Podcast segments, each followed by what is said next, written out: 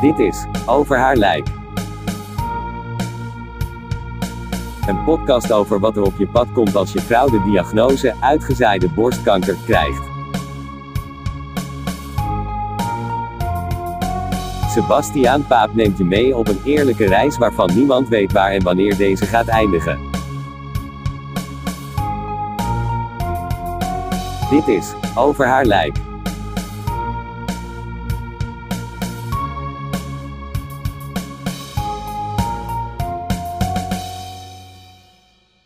Hallo en heel erg hartstikke welkom bij alweer de negende aflevering van Over haar lijk. In deze podcast laat ik je weten hoe het is om eh, een vrouw te hebben die de diagnose uitgezaaide borstkanker heeft gekregen. En ik heb er acht afleveringen op zitten, dus automatisch kom ik nu bij aflevering 9 uit. In aflevering 8 heb ik gezegd, ik kom snel bij je terug. Is niet helemaal waar. Er is nogal wat gebeurd in de afgelopen, nou, uh, ruim 2,5 week denk ik. Um, en in aflevering 7 heb ik gezegd, als het lang duurt voordat de volgende komt, is dat iets positiefs. Kom ik keihard van terug. Want het is allemaal niet zo positief geweest. Um, ik wil het even duiden. Uh, zoals je in de vorige aflevering hebt gehoord, ging het niet goed. Het ging gewoon niet goed met mijn vrouw. Uh, ze heeft een aantal weken hier op bed gelegen. En ja, weet je, kort samen, even kort samenvatting. Die uh, immunotherapie die sloeg niet aan. ze hebben vocht gevonden. En dat, ja, dat resulteerde in veel rusten en een paar uur per dag eruit eigenlijk. En nou, zoals ik had gezegd, hè, dat ze dachten een verrekte spier, dacht zij. Uh, maar later bleek dat een, uh, een gekneusde rib. Dus ze kon niks meer. En toen heeft ze eigenlijk drie weken lang het bed alleen verlaten om naar de wc te gaan. En twee weken lang eigenlijk niets gegeten. zelfs babyfruit kwam er weer uit, zeg maar van die potjes, weet je wel, die had ik gehaald. Dat kwam er gewoon weer uit na een kwartiertje of zo. Um, dus ook ja, dat, dat er gestopt zou worden met de immunotherapie, dat was wel duidelijk. Maar ja, heel veel pijn. Um, en op een bepaald moment in de afgelopen weken, en dan heb ik het over uh, vrijdag 30 april, is zij uh, opgenomen in het ziekenhuis. Met lichte uitdrogingsverschijnselen en heel, heel veel pijn. Ook ja, de ontlasting had ze zeg maar niet meer onder controle. En dat ja, dat was eigenlijk het punt waarvan ze zei: Oké, nu gaat het echt niet meer. Uh, ik moet toch naar het ziekenhuis. Ze is daar heel erg stellig in geweest, omdat ze van die immunotherapie zoveel slechter eigenlijk eruit gekomen is dan dat ze erin ging. Um, was ze er heel stellig in van: joh, ik wil niet meer naar een ziekenhuis. Nou ja, daar kwam ze gelukkig van terug, want um, ze hebben haar daar heel goed geholpen. Um, het blijkt ook achteraf dat ze te veel kalium in het bloed had. En je lichaam zegt: joh, dat moet eruit. En wat ga je dan doen als je kalium of andere stoffen weg moet werken? Nou, dan ga je dus heel veel plassen. En dan ga je dus zoveel plassen dat je meer plast dan dat je binnenkrijgt aan vocht. Nou, dat is dus niet gek dat ze dan enigszins uitdroogt. Um, ze heeft nog sterkere pijnstillers gekregen. En eigenlijk pas um, ja, na, na het eerste weekend begon ze uh, vloeibare voeding te drinken. En dat hielp toen eigenlijk al een klein beetje. Um, eerst zei ze, joh, ik blijf drie dagen. Uh, dat dat uh, werd al snel, nou oké, okay, één weekje, dan kom ik aangesterkt en wel weer thuis. Mm, ja, ik heb daar uh, wat, wat twijfels over gehad. En het is allemaal gewoon tegen de verwachtingen in geweest. Maar ik wil vooral eventjes terug naar die laatste week dat ze hier thuis lag. En dat sluit precies aan bij, ja, bij aflevering 8 eigenlijk. Ja, want die laatste weken hier thuis, dat, uh, dat ging niet heel lekker. Ik haalde drinken en alles. Ik deed alles voor. Ik had een belletje neergezet. Was, ze hoefde niet eens te roepen, want ze kreeg ook last van de keel. Um, ja, dat, uh, dat ging niet heel lekker. En ze lag hier gewoon eigenlijk kapot te gaan van de pijn. En dat, dat deed mij heel veel. Uh, logisch, denk ik. Maar ik wil even teruggaan naar 27 april. Ze sliep. En ze plaatste deze uitspraak. En die heb ik niet met haar gedeeld. Um, ik heb het afgelopen week met een goede vriendin uh, van ons beiden gedeeld. Um, zij lag te slapen, mijn vrouw lag te slapen en deed de volgende uitspraak. Ik ben er klaar mee. De pijn. Ik ben er klaar mee. Ik ben het zat. Ik wil vleugels. En ik val nu weer stil en ik moet weer slikken. ik zat ernaast toen ze het zei. En ik schrok. Logisch, denk ik. Um, Kijk, mijn vrouw is de laatste tijd heel erg met het geloof bezig. Dat, dat weten jullie, daar heb ik het over gehad. Um, ja. Maar dan schrik je wel als je, als je vrouw ineens de uitspraak doet: Ik wil vleugels. Het was voor mij een teken dat ze uh, misschien onbewust uh, toch wel klaar is. En dat doet, dat doet zeer. maar goed, um, ik heb ik heb haar die uitspraak niet meer uh, gegeven. Maar ik weet wel dat ze niet weet dat ze in de slaap praat. Um, ze is toen de dertigste toch het ziekenhuis ingegaan. Vooral omdat ze dus geen controle meer had over die ontlasting. Dat was echt wel een dingetje. Uh, te veel kalium in het bloed. En uiteindelijk is er opnieuw vocht achter de long ontdekt. Dat uh, resulteerde erin dat afgelopen week daar een drain ingezet is. En dat het vocht weggehaald is. En dat vocht hebben ze niet alleen eruit gehaald, maar ze hebben er ook een uh, ja, soort zuigertje zeg maar, aangezet. En die bleef er een tijdje aan zitten. Dat heeft ervoor gezorgd dat in de afgelopen dagen uh, op de longfoto's te zien is geweest dat de long weer recht staat. Uh, weer goed staat. En kijk wat ik zeg, ze ging de 30ste het ziekenhuis in. Ik neem deze podcast op op 11 mei. Uh, dat is gewoon dik anderhalve week later. Weet je, ze heeft echt anderhalve week in het ziekenhuis gelegen. Maar vandaag zijn de resultaten zo positief um, dat ze morgen weer naar huis mag. En ik moet daar even een kleine kanttekening bij maken. Want ze mag naar huis. Ja, ze mag naar huis. Maar het advies van het ziekenhuis, wat um, ongeveer een week geleden dit gesprek met ons aangegaan is, Ehm, wat als ze voldoende aangesterkt is uh, om uit het ziekenhuis weg te gaan? Wat dan? En het advies van het ziekenhuis was toen en blijft nu nog steeds om naar een hospice te gaan. En dat wil ze niet. Ze wil niet naar een hospice. Want een hospice, daar gaan mensen naartoe om dood te gaan. En zij zegt heel stellig: Ik ga nog lang niet dood. Ik heb nog 60 jaar in goede gezondheid. Nou wil ik dat heel graag geloven. En ik wil heel graag daarin meegaan. En ik wil haar daarin heel graag gelijk geven. Maar de realiteitszin uh, dwingt mij om te zeggen: hoe dan? Als ik kijk naar wat er de afgelopen weken gebeurd is, als ik kijk naar hoe zij hier met een ambulance afgevoerd is, midden in de nacht, hoe zij uh, drie weken lang de gordijnen dicht heeft gehouden. Omdat ze uh, niet. Ze wilde geen licht, ze wilde geen, geen drukte, ze wilde geen geluid. Um, drie weken lang gordijnen dicht, waarvan twee weken niet eten. Um, en blijkbaar ook niet voldoende drinken, omdat je dus meer plast dan dat je. Um, ja, dan dat je binnenkrijgt. Ja, dat hou je een tijdje vol. Maar op een gegeven moment is het klaar. En ik zag haar die vrijdag in het ziekenhuis. In een ja, gewoon normaal formaat ziekenhuisbed. Maar ik zag haar eigenlijk voor het eerst in die drie weken echt goed. Wat ik zeg, hier hebben drie weken de gordijnen dicht gezeten. Ik heb er drie weken niet gezien. En die ochtend ben ik me echt op zijn Rotterdams gezegd, de touwtering geschrokken. Ik zag daar een vrouw liggen die um,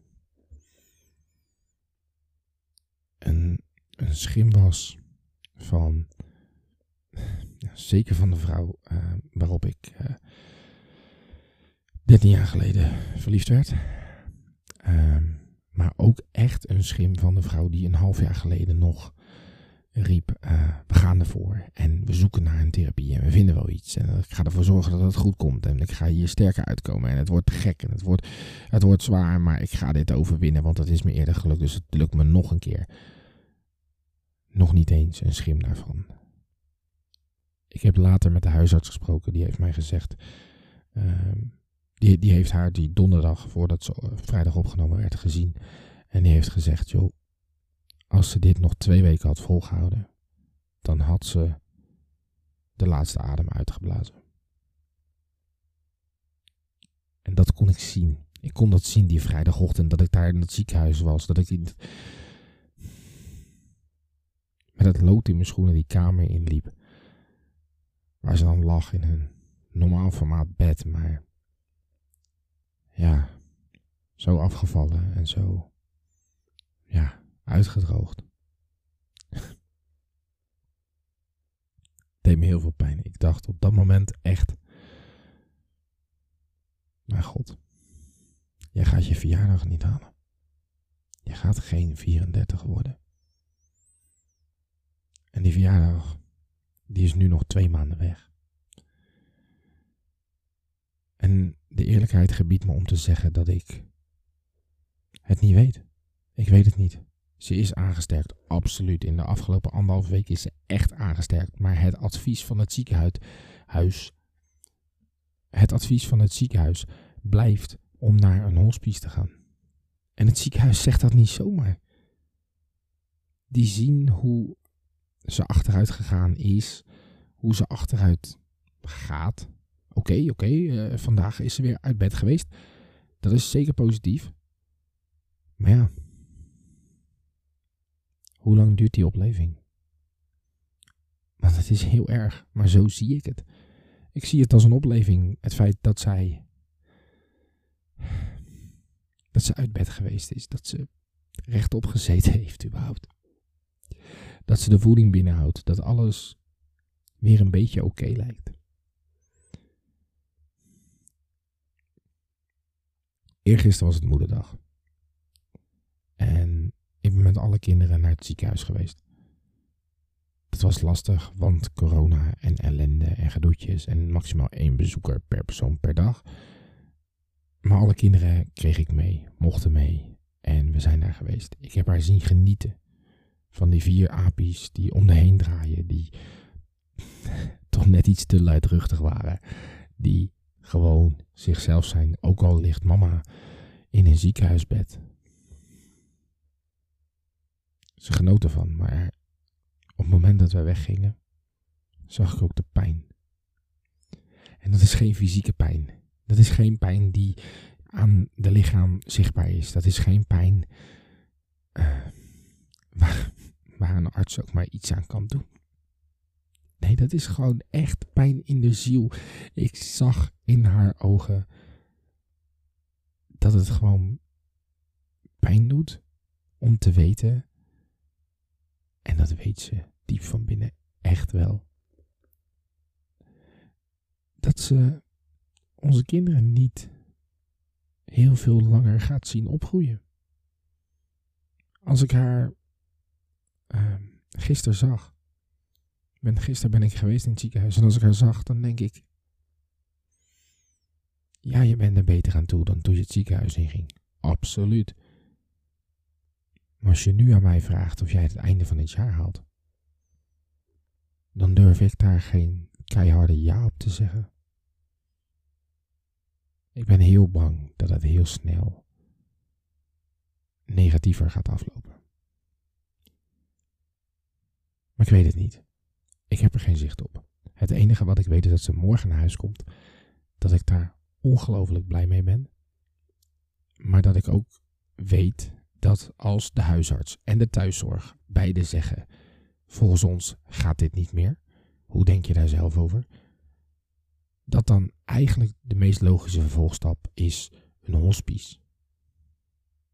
En ze willen het niet en ik wil het ook niet. Maar het gaat gebeuren. En ja, daar gaan mensen naartoe om dood te gaan. Maar ja, dat gaat ze dan ook.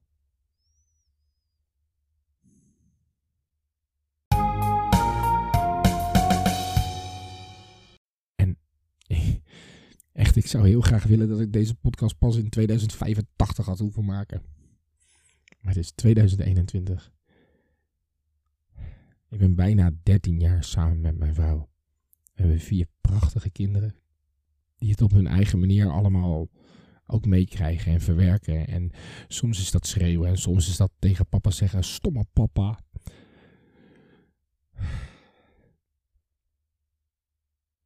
Ik ben haar, ik ben haar heel dankbaar voor alles wat ze aan mij heeft gegeven in dit leven. De inzichten die ze me heeft gegeven. Het feit dat ze mij daadwerkelijk vier keer papa heeft gemaakt. Alle positieve en negatieve dingen zijn voorbijgekomen in de afgelopen dagen. Want ik had echt het idee dat ze hooguit deze maand nog zou overleven. En nu is het positief. Nu is het absoluut positief. Want ze komt morgen thuis en ze gaat vechten. En ze blijft vechten. Maar op een bepaald moment is het lichaam op. En dat moment, dat komt. En ik hoop oprecht dat het nog 30 jaar duurt. En dat ik nog 30 jaar lang deze podcast kan maken. Maar ik ben bang dat het eerder 30 dagen zijn dan 30 jaren. En dat doet zeer. Dat doet verdomd veel zeer. Ik vind het gemeen, maar niet voor mij. Maakt me echt niet uit. Nou ja, dat is natuurlijk gelul. Tuurlijk maakt het me wel uit. Ik wil niet mijn vrouw verliezen. Ik vind het zo gemeen voor onze kinderen. Ik vind het zo gemeen voor mijn vrouw, die zo graag met baby's en dingen bezig is. Die het zelf niet meer kan, omdat het hele kiphok eruit gehaald is. Die ergens een soort van vooruitkijkt naar oma worden. Ik vind het zo gemeen. Dat mijn kinderen dadelijk hun moeder verliezen aan een ziekte waar toch verdomme een keer een oplossing voor zou moeten kunnen worden gevonden. Ik vind het gemeen. Ik vind het kut. Bovenal vind ik het gewoon heel verdrietig. En ook voor haar. Het lijkt me zo kloten om te weten dat je doodgaat. En ik weet niet of je dat zeker weet. En ik weet niet of je dat moment echt voelt aankomen. Ik weet wel dat de afgelopen weken een liedje door mijn hoofd spookt en mijn Spotify heeft hem weer uh, uitgebraakt. Ik wil je daar even op wijzen. Zoek hem eens op. Sum 41. Crash.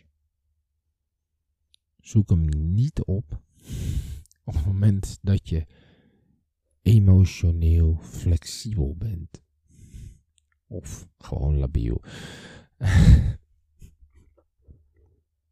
het beschrijft voor mij, beschrijft dat nummer hoe het voor mijn vrouw moet zijn. Te weten dat je doodgaat. En te weten dat ieder moment wat je kan pakken. En dus ook de momenten met de kinderen vanaf morgen thuis.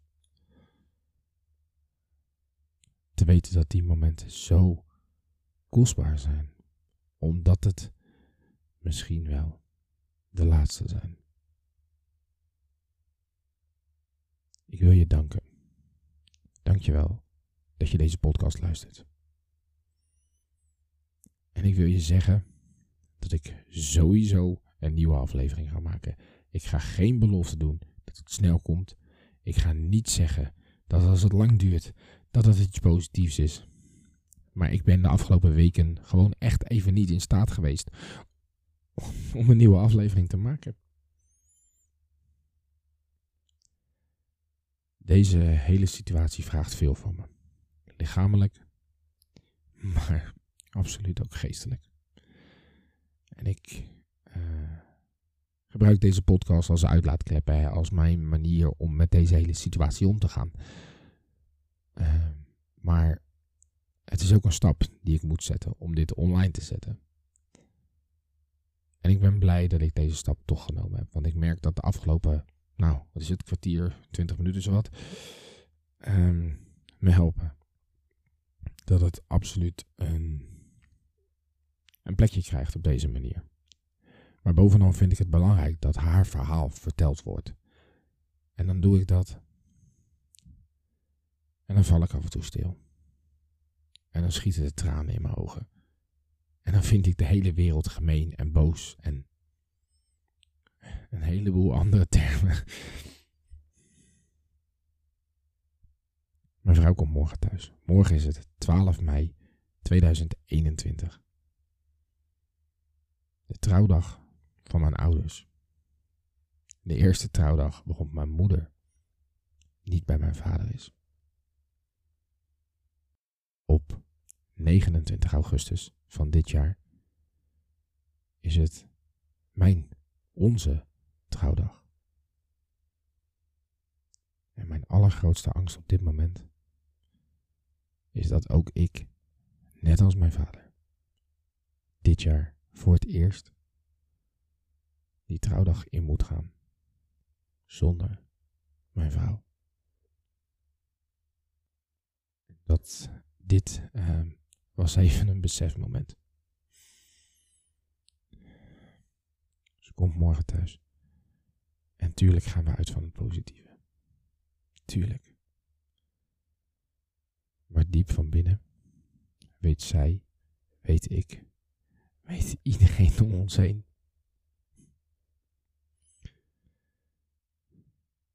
Dat het echt, oprecht, een godswonder zou zijn als zij het einde van dit jaar überhaupt zou halen. Ik ga je op de hoogte houden. Heel graag.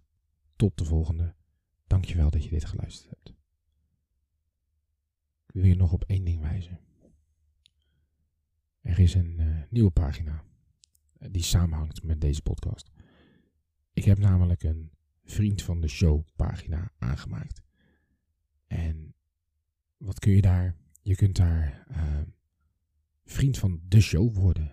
En wat betekent dat? Ik, je zou kunnen kiezen voor een uh, maandelijkse sponsoring, noem ik het maar even. Een maandelijkse sponsoring die ervoor zorgt dat ik um, misschien nieuwe apparatuur kan kopen, zodat ik ook um, vaker of op locatie of whatever um, meer dingen kan opnemen die te maken hebben met deze hele situatie. Ik heb bepaalde dingen in mijn hoofd die ik heel graag in de podcast zou willen doen, maar die ik misschien te heftig vind voor de podcast. Ik denk dat deze, ik denk dat deze podcast al heel heftig is. Um, maar ik denk ook dat er bepaalde aspecten zijn van het verhaal van mij en mijn vrouw. Um, die eigenlijk het ook gewoon verdienen om verteld te worden. Maar die misschien voor een selecter publiek zijn of zo. En daarom wil ik eigenlijk een soort extra content maken. Maar ik wil geen aparte podcast ervoor opzetten. Ik wil het ook niet meenemen in de hoofdmode. Het wordt een soort van. Ja. Ja, een soort toevoeging of zo. Toetje op, op de uitzending. Of misschien zelfs een dagelijkse update. Ik weet het niet. En die dagelijkse update die, die kan verschillen van. Nou, vandaag ging het supergoed. Tot. Uh, ja, gisteren ging het supergoed. Vandaag ging het superkut. Nee, ik weet niet, ik weet niet hoe ik dat voor ogen heb. Maar ik, ik zit daarover na te denken. Mocht je daar alles over willen volgen, ga dan naar vriendvandeshow.nl slash over streepje haar streepje like. Ik kon er ook niks aan doen, ik had het heel graag aan elkaar gewild. Maar ga daar naartoe, word vriend van de show. Um, ja, en als je zegt, ik sponsor je met een x-bedrag per maand of met een eenmalige gift. Te gek, absoluut. Dan help je me ook, hè. Je helpt me ook met het, uh, het blijven maken van deze content. Want als mijn microfoon nu kapot gaat, dan heb ik wel een probleem. Maar goed, daar gaan we ook eventjes niet vanuit. We gaan uit van het positieve. En daar wil ik mee afsluiten. Positiviteit helpt al voor een heel groot deel. Morgen komt mijn vrouw thuis. En dan is het feest. Laat vooral weten wat je van deze aflevering vond. Doe dat op je socials. Tag mij erin. Sebas van Radio. Op Twitter en Instagram. Dankjewel voor het luisteren. En heel graag. Tot de volgende. Ciao.